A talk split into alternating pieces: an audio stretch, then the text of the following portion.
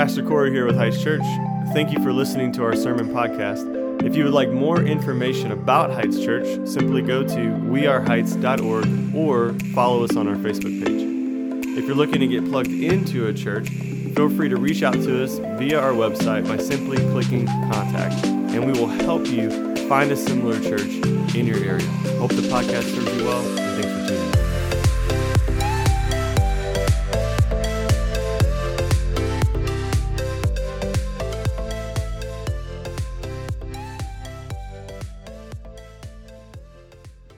Guys may be seated. Thank you, Rhonda, for reading. Those of you don't know me, my name is David. I'm one of the pastors here. Um, just wanted to say a little bit about what Jeff was talking about at the very beginning of our service with that video. Uh, church planting is it's like at the core of everything that we are as a church. Um, and some people, church planting, many of you who weren't maybe part of either church before we merged, church planting is just like a new concept to you. You don't, you haven't experienced everything that we have had to experience. Both of us were as churches early on. We're setting up things and tearing it down. We had, we didn't have a building. You know, nothing was like this. And I just want you to know that if we truly desire to see um, lost people reached, it, church planting is the vehicle to get us there. That it, it is the way. And, and here's the reality of it, the, why we're even having something called Church Planting Sunday is because five, six, ten years ago, if you wanted to find a church planter, you just went and picked them off the youth pastor tree. it's not a real thing. No one's laughing. You guys better wake up this morning. Um, but that's, that's the reality. Corey was a youth pastor. I was a youth pastor. And then we both became church planters. And, and I can just keep naming off person after person who was a youth pastor. Well, there are no more youth pastors to go pick off the tree and, and have them go plant churches. Now it's finding guys within the congregation to come up and, and to build them up and to send them out to go and plant churches. And, and so, just so you know, like our desire as a church is not to ever grow to see thousands of people. Like, that's just not it. We, we, we could care less about any of that. It's that we want to see the next city reached that doesn't have a, a gospel centered church. To, to see the next group of people who would never come here reached with a different type of church. And so the goal is to find you and to raise you up to become a, a, church planter or a worship leader in a church plant because that's the way we're going to see the gospel spread all throughout the Metro East and ultimately to the ends of the earth. And so I just wanted to say it because, man, it, it's such a good thing that we have such strong networks like Acts 29 and the Send Network that we're part of to just to, to push that and, and, to see it as an important thing. Um, so yeah, that's that's it. I just wanted to say that to you guys. I'm excited to get to preach to you guys. We're still in in Judges in our series Lest We Turn. If you've been walking with us, you know what I'm talking about. We've walked through Joshua, and now we're in Judges. And last week, I basically told you a story I told you the story of Gideon and just how like he was a coward basically hiding away and then he progressed to being a leader and almost sort of a, like, like a king and we'll talk about that more but then he led Israel and then he died. And so that's kind of where we were at. And, and so as I did that last week, what I did is I told it in a story form, and, which is good because in our missional communities, if you don't know, we've been doing what's called story formed way. We're walking through the Bible. Um, from the very beginning of creation and telling it in a story way and then just talking about it. You can't talk about anything that's came after that story. So, like if you're talking about creation, you can't talk about the Apostle Paul because the Apostle Paul doesn't exist yet. And so, it's really helpful that in the sermons this past couple weeks, that we're doing it in a story formed way by telling a story. And I really think our culture has lost much of what oral history provides. I mean, if you go to most other countries, like it's not about history books, it's about generation through generation passing down the stories of history and of their culture and what's taken place and letting that really build and understand that way. I mean, if you think about it, if you went to another country that didn't have a Bible in their language, and there's many that exist, the only way you're going to tell them about the gospel, about Jesus, about creation, any of it, is orally tell them the story of creation all the way to redemption and God restoring everything. And so to, that's good. I think it's good that we do this because we have lost the value of oral history. So, like I said last week, we walked through the story of Gideon. Let me recap it for you. Gideon, well, first off, Israel's fallen into um, just oppression again because they chose to worship other gods and to worship other countries. And Gideon is a coward. He's hiding away in a wine press to beat out um, the threshing of the wheat. So, like, he's not even doing the job in a place that he should be doing it because he's hiding and he doesn't want to get found. And so he's doing this, and God calls him to be a leader. And he's terrified of the idea of being a leader, but he steps up and he questions God a lot and he has these debates with God and asking for confirmation after confirmation. And God gives him all those things and confirms all of it. And so finally, he goes to war and God takes him down from over 30,000 people to 3,000 people and he, or to 300 people my, my bad he, and he wins. He wins these wars and gradually what we see is gideon pulling away from god starting to take the credit for the things that he's been doing instead of giving it to god. And then we get to the very end and he decides that he doesn't want to be king. Israel's asked him to rule over them and he says no i don't, I don't want to be your king. The lord will rule over you. But yet he does everything that a king would do and expects all the treatment that a king would expect. I mean, he, he takes all the, the gold and, and all the silver and the jewels and everything, and he makes something for them to remember him by in a city, and he has concubines and many wives, and he has 70 sons. He has 70 sons, and the one son that we're going to look at today is from his concubine, whose name is Abimelech. Abimelech is not a good guy. His name means son of the king. And what's ironic is that who named him? Gideon names his son. He na- he's not, I'm not going to be your king, but yet he names his son, son of the king. So he rejects being king, but yet he names his kid that. So we're going to fast forward, and here's what we're going to see is that Gideon is dead. We're going to walk through the story now of who Abimelech is. I'm not going to give you any application until we get to the end. Then we're going to rewind and go back to the beginning, and I'm going to show you all the things that I think we can glean from this story. So I'm going to tell you the story of Abimelech, and then we're going to go back and we're going to just see everything that's there that we need to understand. And so what we have is this is that Abimelech, he shows up on the scene. He's the son of, it says of Jerubbaal, which is Gideon, and he decides that he wants to be king. He wants to rule, he wants to fulfill what his namesake is. And so he goes to his people of Shechem, because that's where his mom was from. She was the concubine. And so he goes there. He goes to his kinfolk. And this is what it says in verses 2 and 3. It says, Say in the ears of all the leaders of Shechem, he's telling them this, which is better for you, that all 70 sons of Jerubbaal, Jerubbaal rule over you, or that one rule over you? Remember also that I am your bone and your flesh. His mother relatives spoke to all, all these words on his behalf in the ears of the leaders of Shechem, and their ears, their hearts inclined to follow Abimelech, for they said, He is our brother. So he showed up and he's like, Here's the deal. I want to rule, but I got 70 other brothers that I have to contend with. So if I can really just kind of sweet talk them into letting me be the leader and they give me the money to back what I want to do, this will work out well for me. So the leaders of Shechem, they took the bait. They decide they're going to fund Abimelech's desires to rule over them. They're going to give him 70 pieces of silver. They're selling out people for silver. Does that remind you of anything? Any of you all? Okay, like Judas, right? Man, you guys need to wake up. I thought I was tired. I drink coffee. We have coffee in the foyer, by the way, for you if you are tired, all right? So here's the deal Abimelech gets this silver. This, silver comes from the house of Baal Berith, which is a false god at the temple of a false god. So this is like evil money, okay, that he's got. And so he takes and hires these, what the Bible calls reckless and worthless fellows. So basically, he's hired some thugs. He said, Come with me. And he shows up and he takes out all 70 of his brothers, so he thought.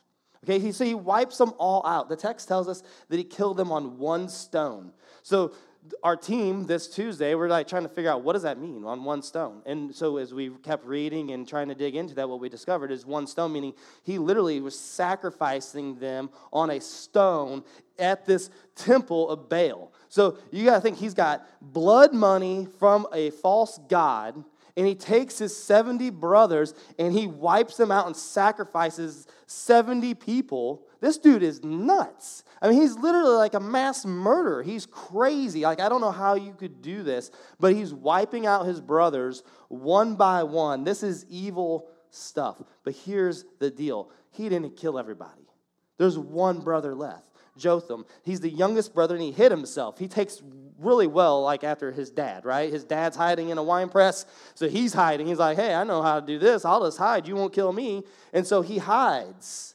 And he's the lone survivor who can come now and speak some truth into this situation because everyone else is dead. Everyone else is dead. And then this is what he says to them. He shows up and he goes up on top of this mountain, Mount, Mount Gerizim. I'm not even saying that right, so excuse me for that one, but I can't pronounce it, so we're just going to deal with it. And this is what he says to the leaders of Shechem. He goes, Listen to me, you leaders of Shechem, that God may listen to you. And gives them basically a parable. He says, The trees once went out to anoint a king over them. And they said to the olive tree, Reign over us.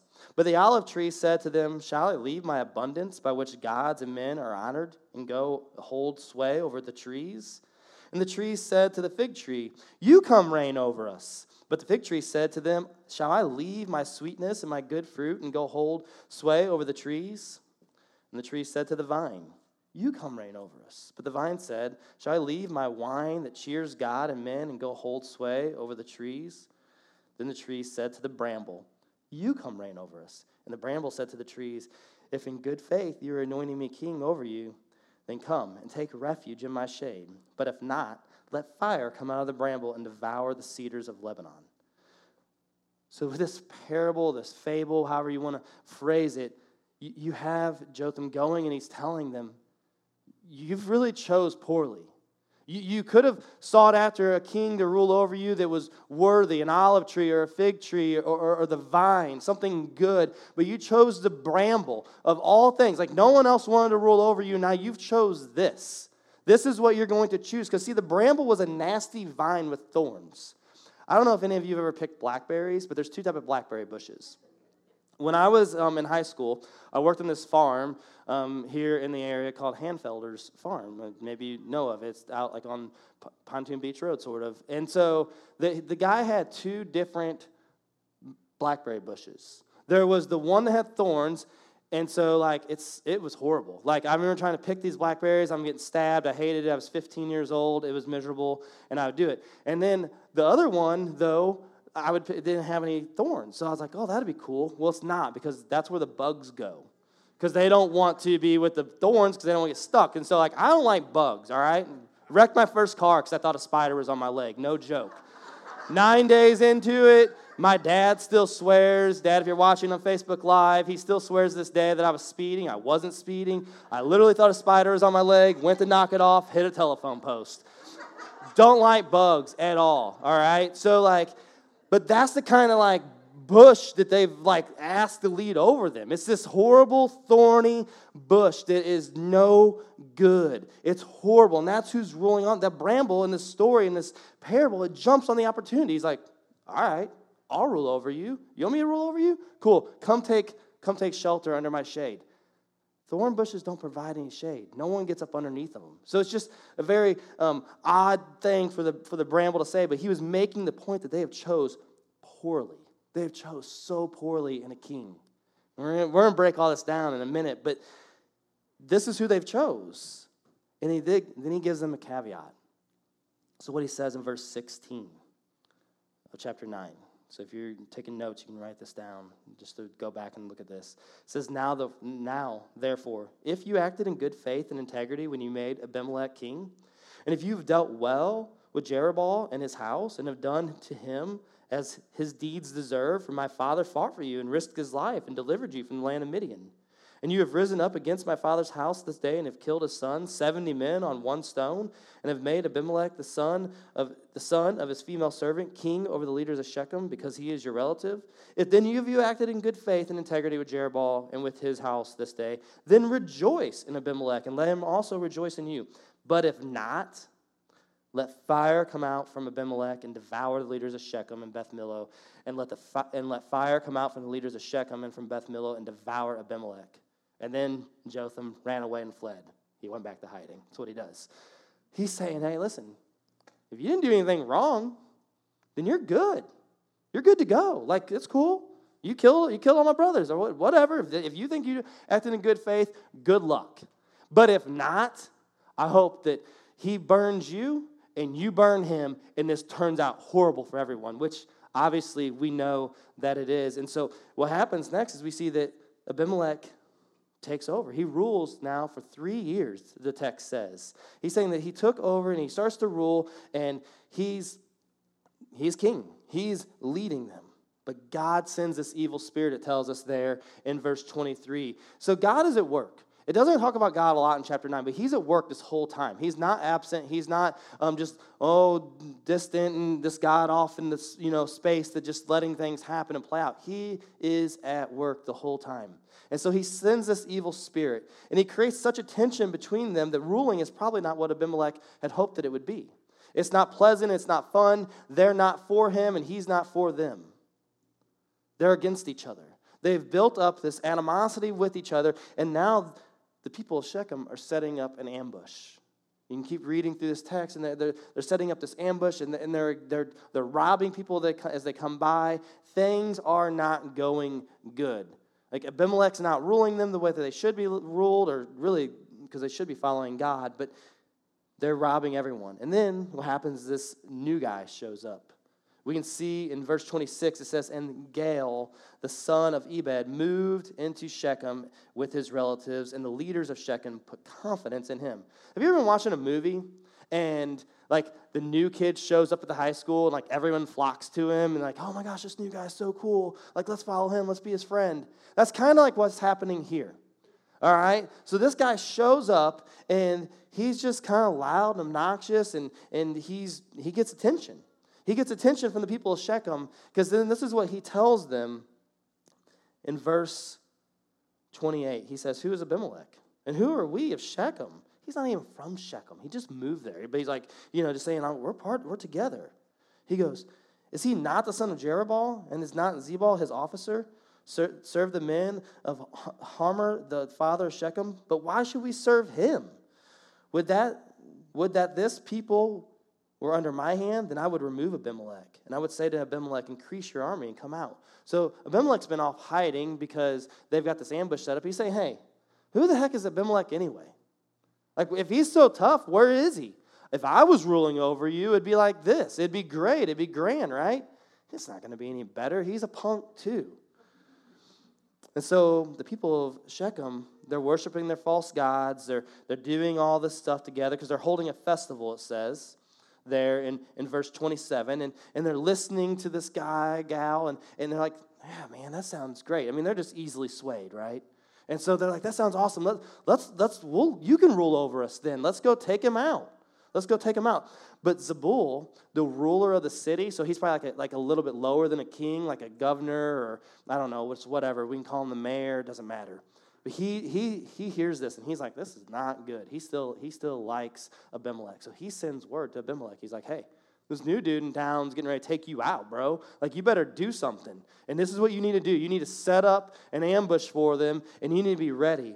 And so he gets word. Abimelech gets word, and he starts moving in on Gaal and getting. He's like, okay, I'm going to set up this thing. And so in verse 34, he says, so Abimelech and all the men who were with him rose up that night and set an ambush against Shechem in four companies. So they spread out and they've got this ambush set up. And so Zebul sees off in the distance like people. And he says to Zebul, he's like, hey, like there's people off there. And Zebul's like, oh, no, that's not people. Well, as they got closer, there's no denying it, that it was people. And he's like, no, there's people. He's like, yeah, you said that you wanted Abimelech to show up. Here he is. Go prove how tough you are now. That's basically what the text tells us. And so they go and they fight, and they go head, head to head, and Abimelech chased them off, and he fled before them, and many fell wounded, it says in verse 40, and they get to the gate. And so at the following day, um, Abimelech, he's drove Gaal out with Zebul and all of his relatives so they would not dwell in Shechem. And this is what happens now, is that they fight all the next day. They basically kill everyone. And then, then he sows the land with salt. So I'm telling you, like Abimelech's a little bit nuts. Like when you sow the land with salt, you're, you're, you're killing off the land. There's no more blackberry bushes coming up, right? Like he's wiping this stuff out. He's tearing things up. The guy is a nutcase. And so this is what happens then. After he's done all this, he's killed and captured the city and the people were in it. He sowed it with salt. In verse 48, when all the leaders of the tower of Shechem heard of this, they'd enter the strong house, the stronghold of the house of El Berith. Abimelech was told that all the leaders of the tower of Shechem were gathered together. And so he decides he's going to go up to them. He, he's not done. He's like going to get vengeance for what they've done to him. Like, well, who deserves vengeance? You deserve vengeance. You just killed 70 of your brothers. But he wants everything to be made right.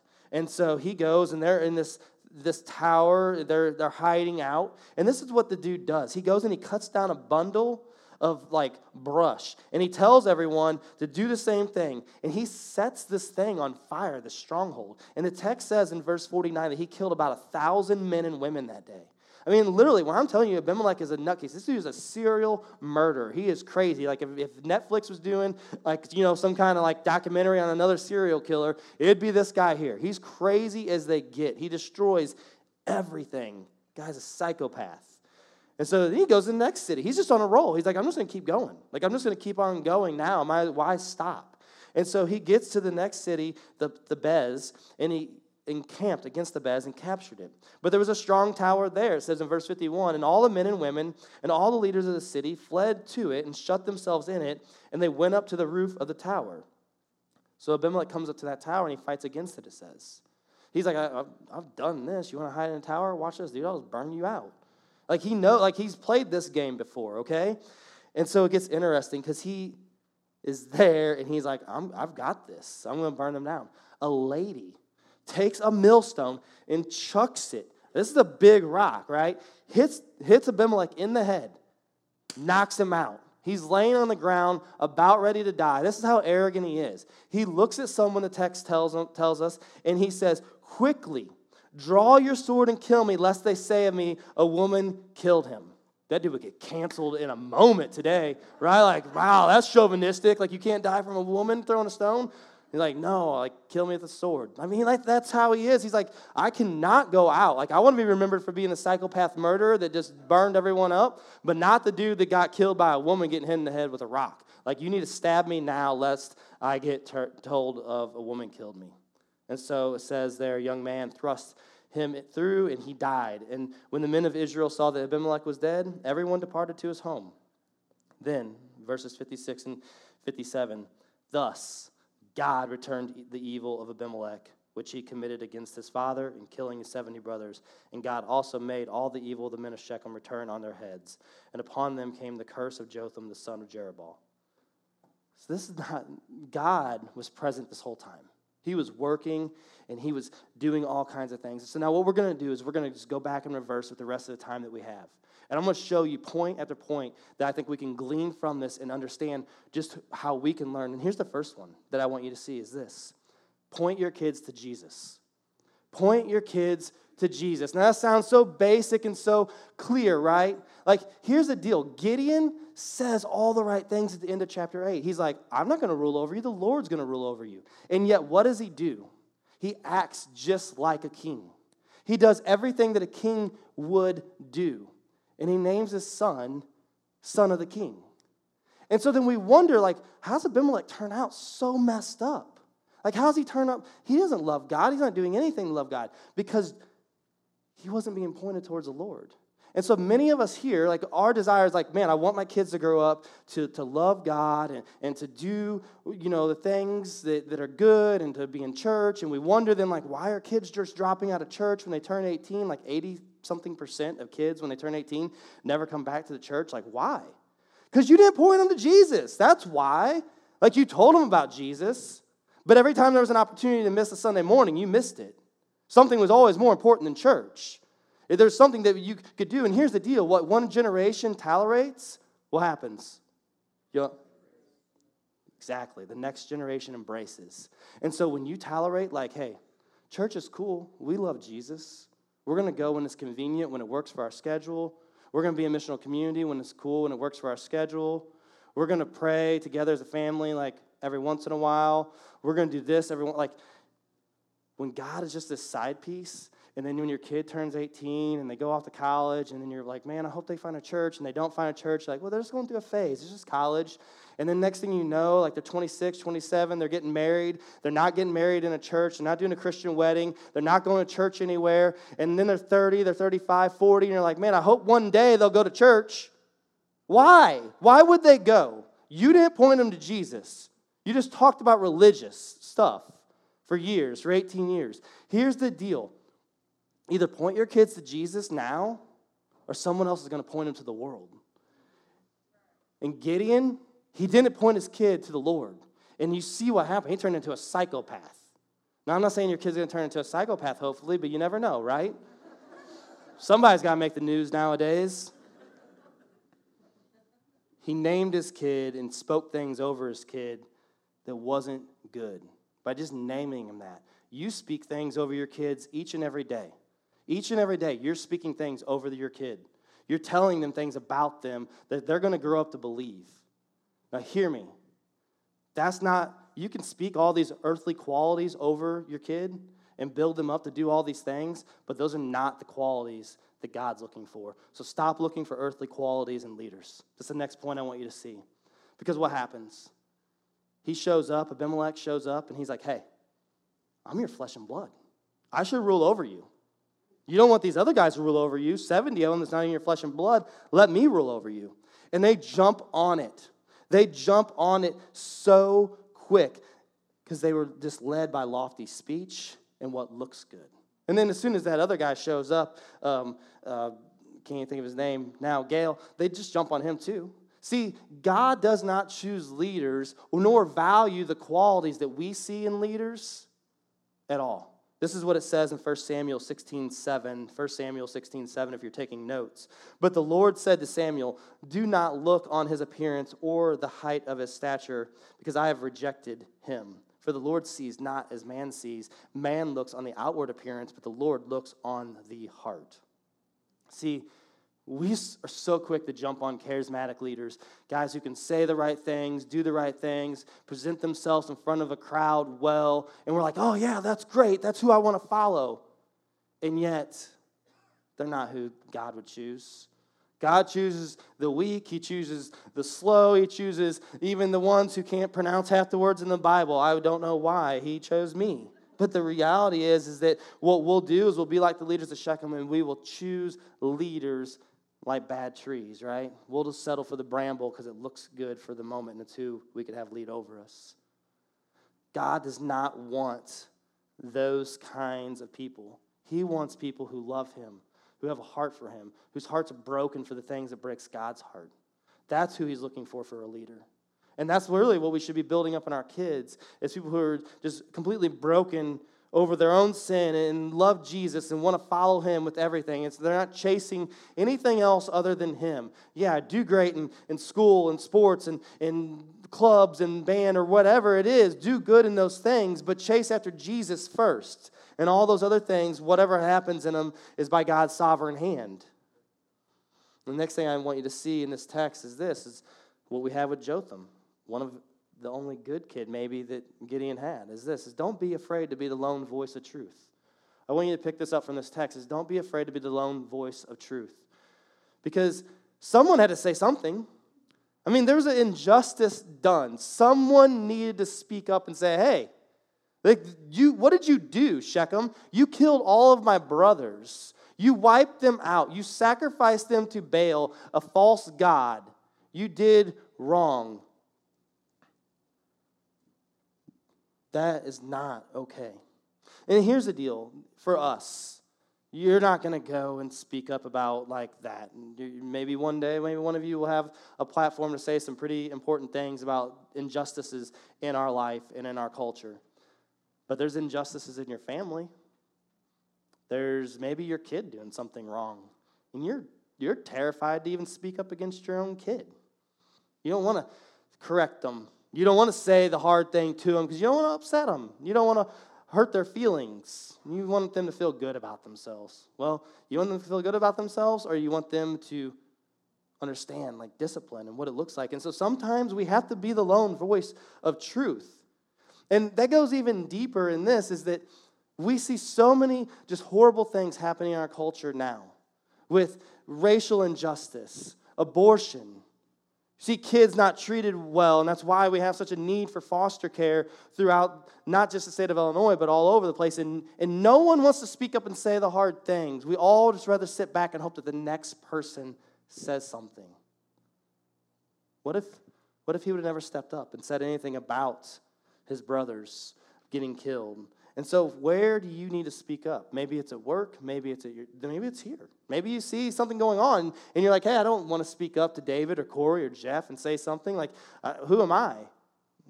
You're people of God, so speak up. Like, be a voice of truth in any situation where there needs to be truth spoken, because that's what Jotham will be remembered for: speaking truth. My next question then for you is, what will you be remembered for? What will you be remembered for? We have Abimelech. He wanted to be remembered as a warrior, as a king, for killing all these people. He's like, don't, don't let me die by this stone getting hit on my head, by like I died from a woman. He did not want that. He was more worried about what people knew him for. And he really, he should be known as a terrorist, a psychopath, a crazy man. That's what he should be known for. And so for you, what, what do you want to be known for? Do you want to be known for preaching good sermons? Like, is that what I want to be known for? Do I want to, do I want to be known for a big church? Do I want to be known for the accolades of my kids? No, I hope that I'm known for loving Jesus, serving him, and loving his people. That's what I hope I'm known for, but what will you be known for? How are you even known right now? What reputation are you sowing uh, by your daily actions of what you do? I, I find it interesting. Like ministry is one of the most uh, just intriguing occupations, really, because so many guys like they get into it and then they their intentions are good. Like no one goes into it with bad intentions, right? Like who would? That would be kind of messed up. I, I suppose there's probably always somebody, but like, you don't go into it thinking, I just want to be big and famous, but guys get going and they're good communicators and they can write really well. So they start writing books, and then you write a book and it goes well. And in the Christian sphere, you know, of atmosphere, it's like, oh, that guy's good. So he comes, he speaks at a conference, and, and it's just building and building and building. And next thing you know, they're famous and there's no accountability, they're not in community, and then they're just, they flake out. And, you know, they're having affairs or whatever's going on. Sometimes in our lives, this goes just for ministers, it goes for you. Sometimes it's okay to live this life and be unknown and faithful. Just be unknown and faithful. I would rather die unknown by anyone outside of this community and be faithful to God than to die one day known for some just horrible sins that I committed because I let popularity and being famous or whatever and just trying to chase the next thing be what drove me. But what will you be remembered for? Are you gonna are you so worried about how you look to everyone else sitting next to you, how your Instagram looks, how your Facebook looks, how your 401k looks? Are you more worried about what you're leaving your kids in inheritance than if you're leaving them with Jesus? Like that's what we need to be yearning for is that we're remembered for loving him. And then the last thing is this. God's justice and wrath is a sure thing. God's justice and wrath is a sure thing. It, it was kind of absent, you would think, through the story. You're like, where's the justice in this? Like, how is God letting them? Why didn't He raise up another judge? Why didn't He raise up a judge? God didn't need to. He was going to let them judge each other. He's going to let Shechem and, and Abimelech just judge each other and wipe each other out. See, God was at work through the whole thing because he, he sent that evil spirit to create havoc and create a mess, and it was coming. His justice was coming. Can you wait for God to work out things in your own life? Where maybe there needs to be some justice, there needs to be some things sorted out. Can you be patient and wait on the Lord? Sometimes we don't want to. We want to speak up. We want to run our mouths and say, well, this or that, or we want to take action and do things. Sometimes we just need to sit back and wait on God to do what God does. And right now we know like obviously if you turn on the news like our lives are a mess our culture our society is a mess our country literally seems like it's falling apart day by day and if you don't think so then i don't know like we need to talk because like it, it doesn't look good okay but yet god is at work he's not absent in this. We, we got to trust that God is at work the whole time. We, just, we don't need to always be the ones to seek justice. We just need to trust God and be his lone voice of truth and let him work things out. But here's the deal we deserve to be crushed like Abimelech. We don't deserve some honorable death. We deserve to get crushed by stones and wiped out. Why? Because God's perfect justice that's coming one day, we deserve it. You deserve it. I deserve it. We all do. Romans 6:23 tells us that we deserve death because of our sins. And so God's justice is coming one day. One day he's coming back. And here's the good thing. Romans 5 8 says, but God. Those are the two best words in the Bible. Like literally, when like something's coming, he says, then but God. But God loved us while we were still sinners. And so here's the deal God's justice is coming for all of us one day.